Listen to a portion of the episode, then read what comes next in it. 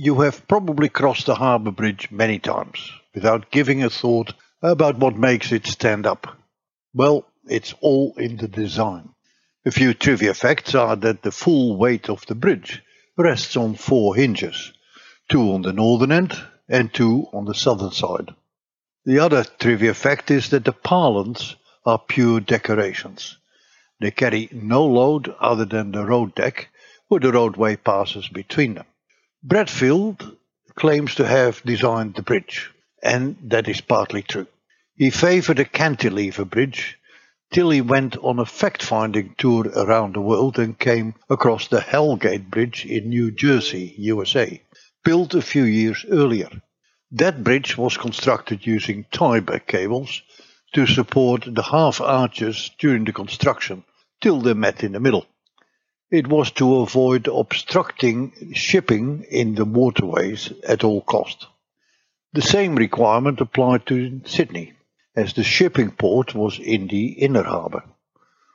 Although half the size of the Hell Gate Bridge, our bridge looks exactly like theirs.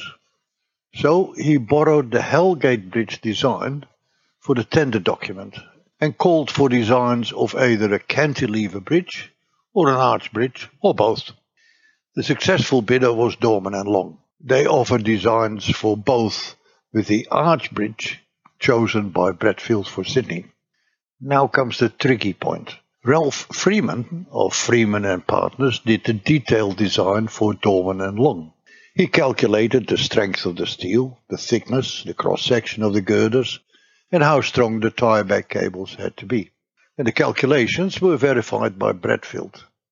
One-eighth scale models were regularly tested during construction to ensure that the calculations matched the real world.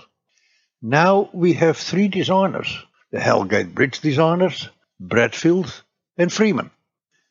Throughout the lead up to the approval stage and the construction, Bradfield was continuously in the limelight. He lectured, had frequent media interviews, and generally promoted the bridge to the government and the people of New South Wales. It was his vision and his life's work. He claimed with some justification that the whole thing was his vision and therefore his design. When it came to opening the bridge and nailing a bronze plaque to the southeastern pylon that is there till this day, he wanted to be acclaimed as the designer. Ralph Freeman, the detailed design engineer, objected in the strongest terms. After all, he did the detailed design. The parties could not come to an agreement, and the government of the day wrote a compromise that neither party ever accepted. It reads in short that Bradfield did the general design and specifications, while Freeman was the consultant and designing engineer. To this day, that controversy has still not been resolved. What is clear, however, is that the word design is imprecise and vague. It is widely used today with a variety of meanings.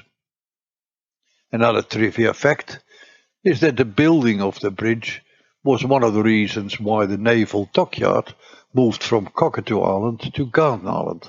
The fear was that enemy fire could bring the bridge down and bottle the Australian fleet in the inner harbour.